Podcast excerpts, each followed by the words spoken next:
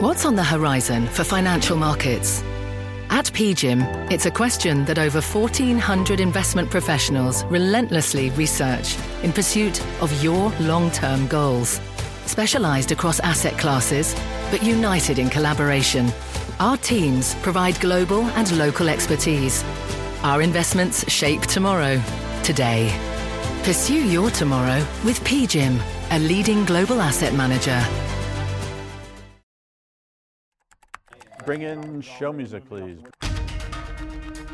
I'm CNBC producer Zach Velisi. Today on Squawk Pod, Fed Chair Jay Powell testifies to Congress, hinting the economy is still running hot, which might lead to more rate hikes. All right, it's going to be a hard landing. There's going to be a recession. We've predicted so many times and they don't come. Do we want one to come? I don't want one to come. Where Congress stands and how Democrats plan to fix the economy. House Minority Leader Hakeem Jeffries. What we don't want is the Fed to trigger a recession.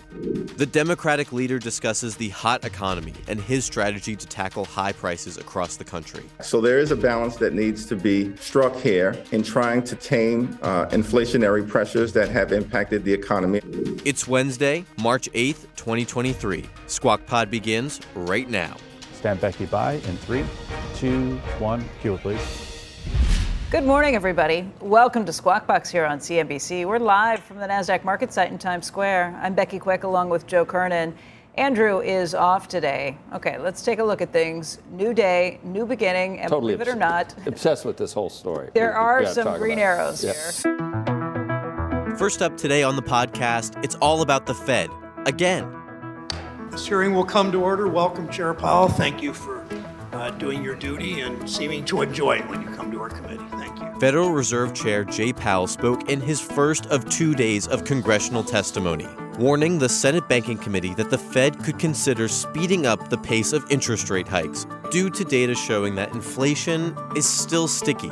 Price increases are still increasing. As I mentioned, the latest economic data have come in stronger than expected, which suggests that the ultimate level of interest rates is likely to be higher than previously anticipated. If the totality of the data were to indicate that faster tightening is warranted, we'd be prepared to increase the pace of rate hikes. The implication for higher interest rates? The peak or terminal rate of the benchmark Fed funds rate is probably going to be higher than what Fed officials have been saying they were going to be over the last year of 8 rate hikes in late 2022. That was pegged to top around 5.1%. Powell's comments indicate that there's more room to run. I think the data we've seen so far, and we still have other data to see, we still have significant data to see before the meeting, suggests that the ultimate rate that we write down may well be higher than what we wrote down in December. Tighter monetary policy could slow down a growing economy. The commentary moves stocks lower and pushed Treasury yields higher on Wall Street. Investors are poised for more data, like this Friday's monthly release of the employment report, to judge whether the Fed's aggressive policy is doing enough to tamp down inflation without running the economy off the road. Let's get back to Joe and Becky. But Joe, the spread on the 2-year and the 10-year, this was the big deal. You're talking about 105 basis points yesterday. That's the highest we've seen, the steepest inversion since 1981. Back then it was 111 basis points, and that was back, I think, in September of 1981. Right. Yeah, 1981.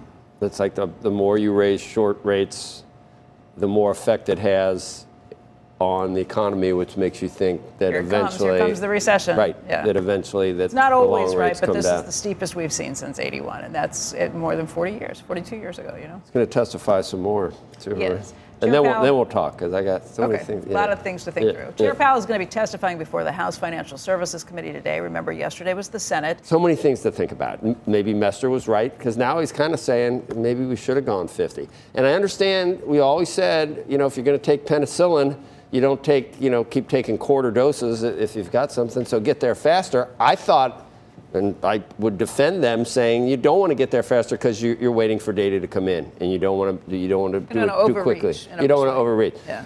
The other thing that I immediately thought of was, okay, does he How much does he know about Friday? None. If you believe him, he was interviewed, I think, at the Washington Economic Club recently. And I think if you believe what he said there, is sometimes he may find out a few hours in advance. He does not know at this point. What does he know dribs and drabs about next week's PPI and CPI? No more than people who are dribs and drabs, maybe. Quickly. There must be something that you know week by week. You probably read in, and not to mention they have a lot of different companies that talk to all of the different Fed heads of the different regional banks.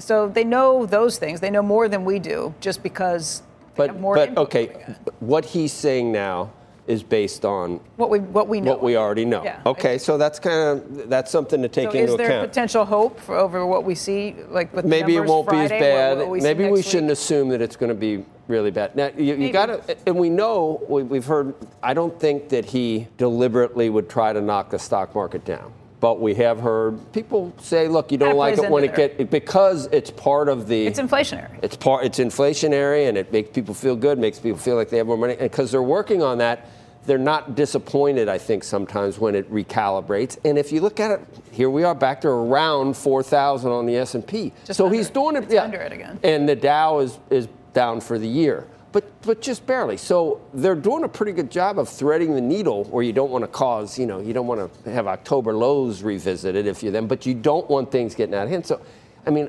all in all, it looks like they're trying to walk the fine line to a soft landing. The Journal today has a great piece really saying, keep it up, Jay Powell. This is your job. Keep it up. And they point out once again, and they're driving home the point to me, maybe I'll finally be a convert, that it really is the service side, and that's different this time. Housing is going to be a mess. I don't think you're seeing input costs necessarily. Commodity prices aren't the problem. It really is. It really is people going out, people going to restaurants, people flying on planes, needing to hire people and pay them more to service all these people that want to go out and do these things after the pandemic. So it's pandemic related. But now maybe I'm going to become a believer that this really is an issue with service, because when you get the wage price where people keep asking for more money with wages, that's when it can spiral. Right. And now I'll slightly take the other side of that. If it really is services and really is people thinking, I want to go out, I want to get all these things, if they run out of excess cash, like a lot of bankers have told us they will probably by this summer, right, that could solve part of the problem itself. But I don't think the Fed can be complacent in the meantime. The expectations at this point are that they will see potentially 50 basis points when they meet next month or later this month. Do you think 397 is on the 10-year really reflects 600 points down on the Dow? That still isn't. But then again, we just talked about it. They go the inversion. The short term, right? They have to raise rates. It means they're going to have to do an about face at some point. If it gets to 150 basis point inversion, is that just a hard landing? When's the last time it ever? I don't know if it ever got that high, but we're over 100 now. Yeah, 100. Well, is that saying this is going to be a hard? Is that saying, all right, it's going to be a hard landing? There's going to be a recession. Because there isn't one now, that's for sure. And we've predicted so many times, and they don't come. Do we want one to come? I don't want one to come. Well, you want a shallow one to come if it means that it gets us back to equilibrium, right? You don't want to see things get too far out of line in any sort of situation. And that means keeping things in a lane. It's a Sophie's choice for people that are affected most. We're probably... But we're back in a position where you're going to be rooting for bad numbers for the jobs report, which is crazy. You don't want unemployment back to 5 or 6%, but you don't want people unable to keep up with rising prices with the money that they make. You don't want their wage increases to be less than... You don't want their standard of living to go down, essentially. Well, Starbucks doesn't help with the price they charge for coffee, but that's my segue. Starbucks interim CEO Howard Schultz. I mean, in tough times, you don't pay $5 for a cup of coffee. No. Starbucks interim, and you don't need olive oil like on top. And what was it? Golden foam. Golden. It's like some kind. No, you were out. I did. Golden foam. Were you weren't out? Yes. You're lying. Swear to God. Who's doing golden foam? Starbucks. No. Olive oil coffee. Olive oil infused coffee that gives it a golden foam. And it was like a weird thing. Oh, it's not actual gold. It's not like gold. No. It's just they take the beans and they put olive oil on? No, they put olive oil infused coffee. Okay, and for health reasons. It sounds gross. Do you remember that was a big thing when you were out. I didn't know you were. I forgot. No, I didn't know about that. But do you remember probably 10 years ago, 8 years ago maybe, when we were at SMY still over by 30 Rock? The whole thing was butter in your coffee, like that crazy. Was it? Yeah, do you remember that? No, it was like, put but that's this is coffee. Similar, and this has got health benefits. I mean, it was a big rollout. That was the same thing. It was and butter Howard in your coffee instead of milk. Howard Schultz, we almost sent someone over. I think it was introduced over in Europe, but we almost sent someone over to be there when they were introducing this whole new thing, which is going to be a big It's like. So does 2.0. Do you use that as a counter? It has health benefits. No, but do you use that as a counter trend of where we're headed to the point where, you know, when people started putting gold flakes on their sundaes? No, it's not. It's olive oil. No, I know, but it's just like a sign of excess. Right. A sign of excess that it's more expensive, I think. And the calories. Another 160 calories in your coffee. Adds 160 calories? Adds 160 calories to the coffee. But it's healthy, and it makes it. The right type of fat. It's the right type of fat. Calories. At the time, I said if a barista serves me coffee with a golden foam on it, I'm sending it back. I do not. Just me. I don't want golden foam on my coffee. Don't worry. It's just olive oil. It's just olive oil. I know. Go ahead. Drink up. Deal does, yeah. Starbucks interim CEO Howard Schultz has agreed to testify in Don't eat yellow snow. Don't eat yellow. Don't drink yellow coffee. In a Senate hearing about its response to union votes, that decision came. Look it up because you were out that week, and it was a long, Starbucks big intro.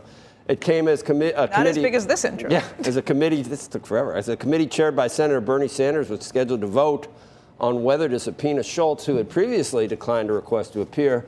Get my facts straight on the coffee and on the calories and stuff. In a statement, Starbucks said that through the agreement reached today, our testimony will seek to foster a better understanding of our partner-first culture and priorities. Data from the NLRB shows that 290 Starbucks locations have voted to unionize, but none of the stores have agreed to a contract with Starbucks yet. Olito beverages. You know what that reminds me of? Yeah, Olestra. I know. I know, Olestra. Is there anyone use Olestra anymore? No, I don't think so. It got too much bad PR from the anal leakage that it supposedly. I wasn't going to say that again, but that was that is exactly what. It said here this. Olito. I would have come up with a different name. It's a good fat substitute, but here's what can happen. When you read that, it's like. It was only at very high dosages, but they had to put it on the packaging. But when that subordinate went in and said, hey, I got a great idea. I've got this compound, boss, that is much lower fat. And the guy goes, wow, that sounds too good to be true. Well,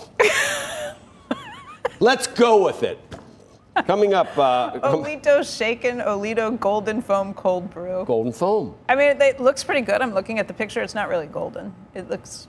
What's just the term golden foam? Oh, there it is. It looks pretty good. When you said golden foam, I think of golden snow. I know. Cheese will be next. Next on Squawk Pod, Democratic House Minority Leader Hakeem Jeffries on the state of the economy and the fight against record inflation. The facts are clear. We have emerged in a stronger position. That's not fantasy. That's not fiction. That is fact. From pit lane to podium, the Las Vegas Grand Prix is providing fans a race day experience at the speed they deserve. With the help of T-Mobile for Business, our 5G advanced network solutions are powering race day operations with event-wide connectivity. From streamlined gate entry to an immersive app, giving fans blazing fast access to the sport they love. This is accelerating innovation. This is the Las Vegas Grand Prix with T-Mobile for Business. Take your business further at T-Mobile.com/now. Electricity, a big idea that's inspired countless new ones. From powering the light bulb to virtually powering our entire lives. 30 years ago, State Street launched the Spider S&P 500 ETF, SPY, a big idea that inspired the world to invest differently, and still does. What can you do with SPY? Before investing, consider the fund's investment objectives, risks, charges, and expenses. Visit ssga.com for a prospectus containing this and other information. Read it carefully before investing. SPY is subject to risks similar to those of stocks. All ETFs are subject to risk, including possible loss of principal. Alps Distributors, Inc. Distributor. This is Squawk Pod. Good morning. Welcome back to Squawk Box right here on CNBC. We are live from the Nasdaq market site in Times Square. I'm Becky Quick along with Joe Kernan. Andrew is off today. President Biden is set to unveil his 2024 budget proposal tomorrow. Topping the list, tax increases on high-income Americans, cutting the deficit and extending the life of Medicare again, by raising taxes. Joining us right now for more on this is House Democratic Leader, New York Congressman Hakeem Jeffries. And Mr. Leader, it's very good to have you here. We appreciate it. How are you doing today? Good. Good morning. Great to be with you. All right. Let's talk a little bit about the budget, because this is the lead story in the New York Times and a lot of other newspapers this morning.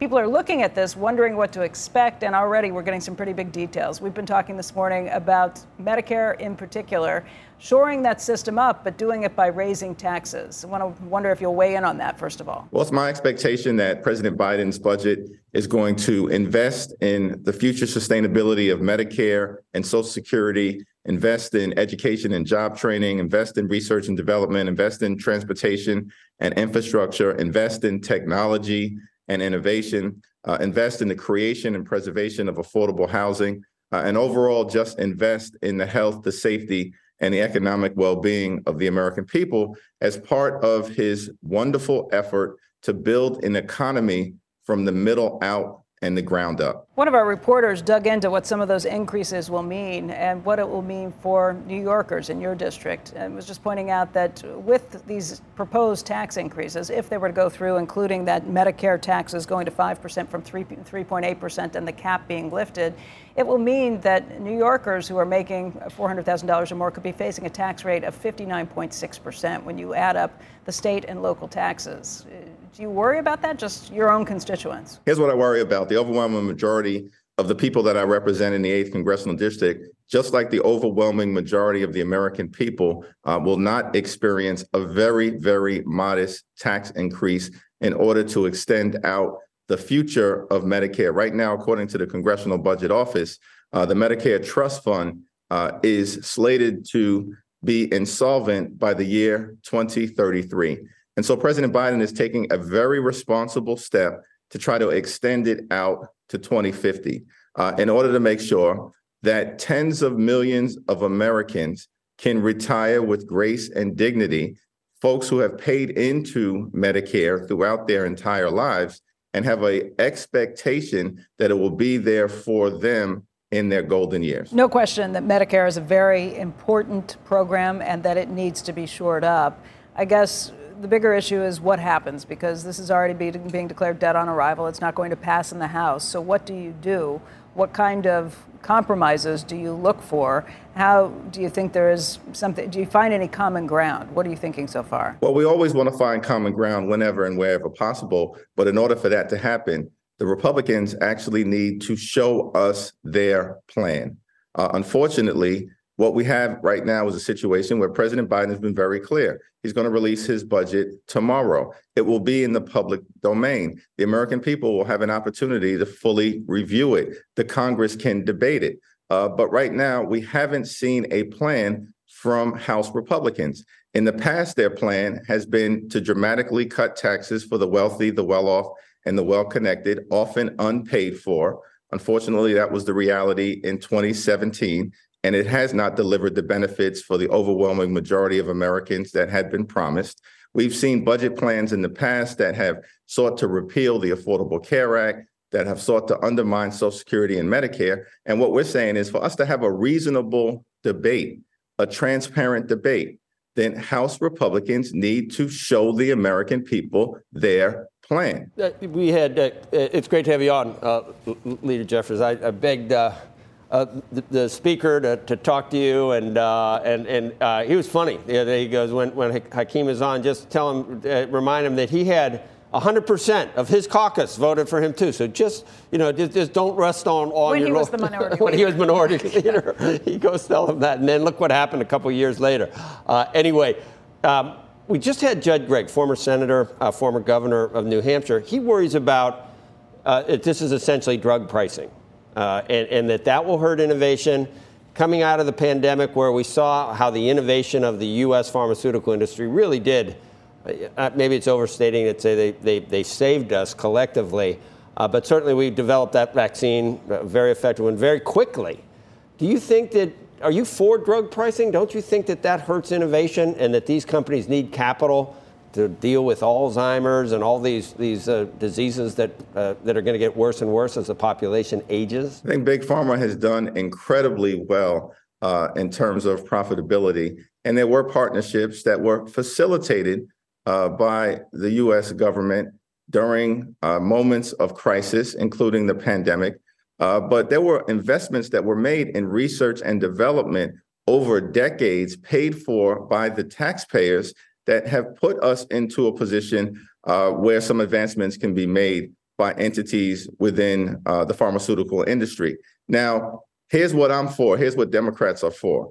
We are for the American people paying $35 per month for things like insulin, as opposed to approximately $4,000 per year for a drug that has been in existence since about 1922, where there's no additional research or investment or innovation that needs to be made, and no reason that the American people were paying thousands and thousands of dollars. So we have to strike the right balance and build upon what has been put into law, including giving Medicare the ability to negotiate lower drug prices on behalf of the American people. That is a basic principle in capitalism, which means you get to use your bulk price purchasing power to negotiate lower prices. Walmart does it. Target does it. Best Buy does it. The American people should have the ability to do it as well. The other thing that Senator Gregg was pointing out was for decades, the Social Security, Medicare have been the third rail. And you say Republicans don't have a plan. And whenever they talk about, even broach the idea of trying to make these, both of these programs, Social Security and Medicare, more solvent, you immediately, or many Democrats, President Biden, go to the, you want to cut people's Social Security. Republicans want to cut people's Medicare. There needs probably to be a more, not only bipartisan, but a more fundamental change in some of the provisions that we have to really make it solvent, to really make it work. And we never get that. We never get a bipartisan effort. You say you want to be bipartisan, and actually Speaker McCarthy was saying that he's worked with you on China, worked with you on other things. He was kind of checking off all the bipartisan things. Why not both sides approach this as adults and try to work something out that really preserves these programs instead of what sometimes looks like demagoguery? Well, Speaker McCarthy and I have worked well together for the good of the institution, and I look forward to continuing to have forward-looking conversations to try to do what is in the best interest of the American people in partnership whenever and wherever possible. There will be times, as Speaker McCarthy has indicated, that we will strongly disagree, perhaps around the future of Social Security and Medicare. My overall point is that for us to have a reasonable conversation to try to find common ground, then the Republicans need to show us their plan. President Biden is going to do that tomorrow. It will be in the public domain. But we believe in a well-regulated, market-based economy that has been a tremendous engine of growth and prosperity, helped to build the greatest American middle class, I should say, in the history of the world. And now we have to make sure that we preserve that. Part of it is a strong social safety net anchored in things like Social Security and Medicare. And so that is going to be a big part of President Biden's budget. We can have a discussion about how to make that sustainable, but we need to see a Republican plan. And many people are reasonably concerned that the reason why we don't see a plan is because it's too extreme for the American people to absorb. Congressman Jeffries, as you mentioned, we'll get this budget tomorrow. We're going to hear a lot more about this. Maybe we should talk a little bit more about the economy, though, because that's what we focus on and what we've been hearing. Yesterday, we did hear from the Fed head, Jay Powell, speaking before the Senate, where he was talking about how the Fed's very likely going to have to raise rates higher and faster than people had been anticipating. You know the pain that does put on people everywhere. Inflation's a horrible problem, needs to be figured out, but if we are talking about raising rates, increasing borrowing costs for Americans, for businesses, trying to do that while inflation's higher, and the concern that could cause an economic downturn, what do you think, just in terms of what you're watching with the Fed, what your concerns are about the economy? Well, let's think about where we've been and where we are now. When the American Rescue Plan was passed under the leadership of President Biden, Speaker Pelosi, Leader Schumer, Democrats in the House and the Senate, we were able to rescue the economy and save it from a deep recession. set us on a path, shots in arms, money in pockets, kids back in school, to emerge with an economy that's stronger post-pandemic than any other economy in the Western world. Yes, there are challenges that need to be met around inflation. However, when you take a step back and look at the economy, more than 12 million good-paying jobs created during President Biden's first 2 years in office. That's a record. Unemployment at around 3.5%, a record 50-year low. More small businesses have been created over the last 2 years than in any other time in American history. That's extraordinary. And on top of all that, the deficit has been reduced during President Biden's first 2 years by $1.7 trillion. More needs to be done. We recognize that. President Biden is going to lead with building an economy from the middle out and the ground up, as opposed to the top down, to make sure we continue to build upon the great American middle class. That's good for everyone. That's good for democracy. It's good for the wealthiest amongst us, and it's good for America. Leader Jeffries, we had Patrick McHenry on earlier, and we said, we have Leader Jeffries coming on. What would you like? What would you say when we had a pretty good idea? You talk about the jobs that you say were created, the deficit being reduced, and the messaging from the Biden administration. Here's what he came up with, and you can respond in a second. This is like an adult showing up at a Little League game and saying that they can crush them, right? When we're coming off the pandemic and federal closures of the economy, and you're saying, wow, we created new jobs. I mean, come on, give me a break. When you say we went from record deficits when the economy is shut down, I mean, give me a break. So some of these things are just cherry-picked, the same political tripe that we always get out of politics in Washington, and people are sick of this. The fact is we have an inflation problem and an economic challenge. That's, we hear it from both sides all the time. Leader, what do you make of what he said? I mean, you do reopen the economy, created. We finally got back to where jobs were, but I think it's a little strange to call created when you reopen an economy and the jobs that were lost come back. Yeah, the reality is when you look at where the American economy is compared to any other developed economy in the world, the facts are clear. We have emerged in a stronger position. That's not fantasy. That's not fiction. That is fact. And the reality is when you look at what Democratic presidential administrations have been able to do consistently over time, on issues like fiscal responsibility and job creation. Tens of millions of jobs were created collectively during the presidencies of Bill Clinton and Barack Obama, and now, of course, President Joe Biden, while at the same time engaging in very fiscally responsible behavior. President Clinton inherited a deficit and turned that into a surplus. Barack Obama inherited unpaid for tax cuts, two failed wars, and an economy in deep recession, and wound up reducing the deficit by $1 trillion. And I've already cited the Biden economic record. This is the result of our policies that lean in and create the best possible economy for the greatest number of Americans. Leader Jeffries, let me just ask you about some breaking news that just came out. ADP jobs report came out, and that number was stronger than expected for the month of February. It was a gain of 242,000. The street was only looking for 205,000. And this is one of those good news, maybe bad news scenarios. It's great to hear the strong economy. It's great to hear jobs are being created, but it does raise the prospect that the Fed is going to raise rates even higher in an attempt to try and break inflation and bring down the economy. Do you worry that the Fed is going to do too much, bring rates too high, and cause the economy to come in and fall into a recession? It's a very reasonable concern because what we don't want is the Fed to trigger a recession and then set us back. So there is a balance that needs to be struck here in trying to tame inflationary pressures that have impacted the economy. I know year over year, over the last 6 months, inflation is down, but there are still concerns that it is ticking upward in the wrong direction. Those are reasonable concerns to be addressed in terms of monetary policy, but we don't want to go too far in triggering a recession. We'll see what the Fed does.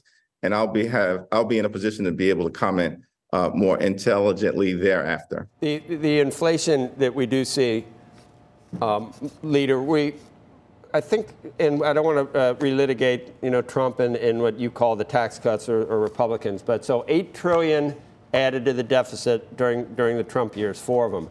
Another $8 trillion added in the first 2 years of President Biden's administration. That's $16 trillion, puts us at $32 trillion, and many people say that that's why inflation is so high, at 40-year highs, you know, since the 80s. And it does hurt low-income people more than the rest. And there's a reason the Fed is willing, basically, to raise unemployment just to get inflation under control. Do you at least concede that some of the inflation is because we overspent both the prior administration and the current administration to get the $32 trillion in terms of debt? Well, let's understand one thing in terms of the debt situation that we find ourselves in. And by the way, we're going to have to raise the debt ceiling. Do it responsibly. It was done 3 times without fanfare under the prior administration. And it should be done in this particular instance to avoid a catastrophic default that will hurt the economy, undermine the U.S. dollar's presence as the world's reserve currency and really hurt small businesses and everyday Americans. But yes, it's reasonable for us to have a conversation moving forward about how do we continue to reduce the deficit and bring our debt into a better situation. That's what President Biden has been able to do. That's what I believe he will continue to do. And we look forward to having that discussion with our Republican colleagues, but they have to present us their plan in order for us to have a legitimate debate. Leader Jeffries, thank you very much. Again, Leader Jeffries is the minority leader in Congress, and we appreciate your time today, sir. Thank you. Next on Squawk Pod, Warren Buffett's major move, increasing his stake in oil producer Occidental Petroleum. The CEO, appearing on Squawk Box earlier this week, left an impression. He said that he bought all of those shares after listening to her conference call. I thought the same thing. Great minds. This podcast is supported by FedEx. Dear small and medium businesses, no one wants happy customers more than you do. So you need a business partner just like you. Like FedEx, who understands your passion for serving your customers because they have the same commitment towards you. That's why FedEx offers you picture proof of delivery, packageless and paperless returns, as well as weekend home delivery to 98% of the U.S. on Saturday and 50% on Sunday. See the FedEx service guide for delivery information. What's more, FedEx Ground is faster to more locations than UPS Ground. Trust FedEx for timely deliveries. See what FedEx can do for your business.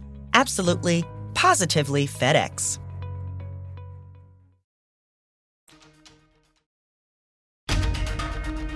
You're listening to Squawk Pod. Here's Becky. Warren Buffett's Berkshire Hathaway has added to its largest stake in Occidental Petroleum. A regulatory filing last night showed Berkshire bought nearly 5.8 million shares of Oxy in a few trades on Friday, Monday, and Tuesday. Those purchases, worth more than $350 million, marked the first time since September that Berkshire added to its stake. It now owns 200.2 million shares, worth $12.2 billion as of yesterday's close. Berkshire also owns $10 billion of Occidental preferred stock and has warrants to buy another $5 billion worth of those shares. On Squawk Box on Monday, Occidental CEO Vicki Holub told Brian Sullivan that she met with Buffett a few days ago at that point and said that she spoke about the technology involved in the oil and gas industry. Of course, they've also recently come off of earnings, too, but it's something to watch. I loved listening to her with Brian Sullivan. I didn't say this. She's hardcore. She's awesome. Knows her stuff inside out. She does. And knows the technicals of the business. And when you ask her some of the really sort of out there, sort of woke questions, she's like, just like she's like, you know, I'm not even gonna address. I mean, we need Buffett too. We need this stuff. We need it. Please keep doing it. If you like, you know, living in like the 21st century instead of the 19th century, there are certain things we need to, because we're not ready. You're going to have blackouts. You're going to have people in that really can't, in less developed countries, if we go hardcore, it's going to be rough. It's going to be rough for a lot of places. What I like about Vicki is she understands the technicals of that business inside out. She has done every single one of those jobs. You could talk to her about the most obscure sort of part of the business. She was pretty blunt, too, and didn't really mince words. No, I was impressed with her. Yeah. She doesn't. Yeah. No. Warren is, too. It's one of the biggest holdings, right? Yeah. Yeah, it is. And that's the pod for today. Squawk Box is hosted by Joe Kernan, Becky Quick, and Andrew Ross Sorkin. Tune in weekday mornings on CNBC at 6 Eastern. To get the smartest takes and analysis from our TV show right into your ears, follow Squawk Pod wherever you get your podcasts. We'll meet you back here tomorrow. We are clear. Thanks, guys.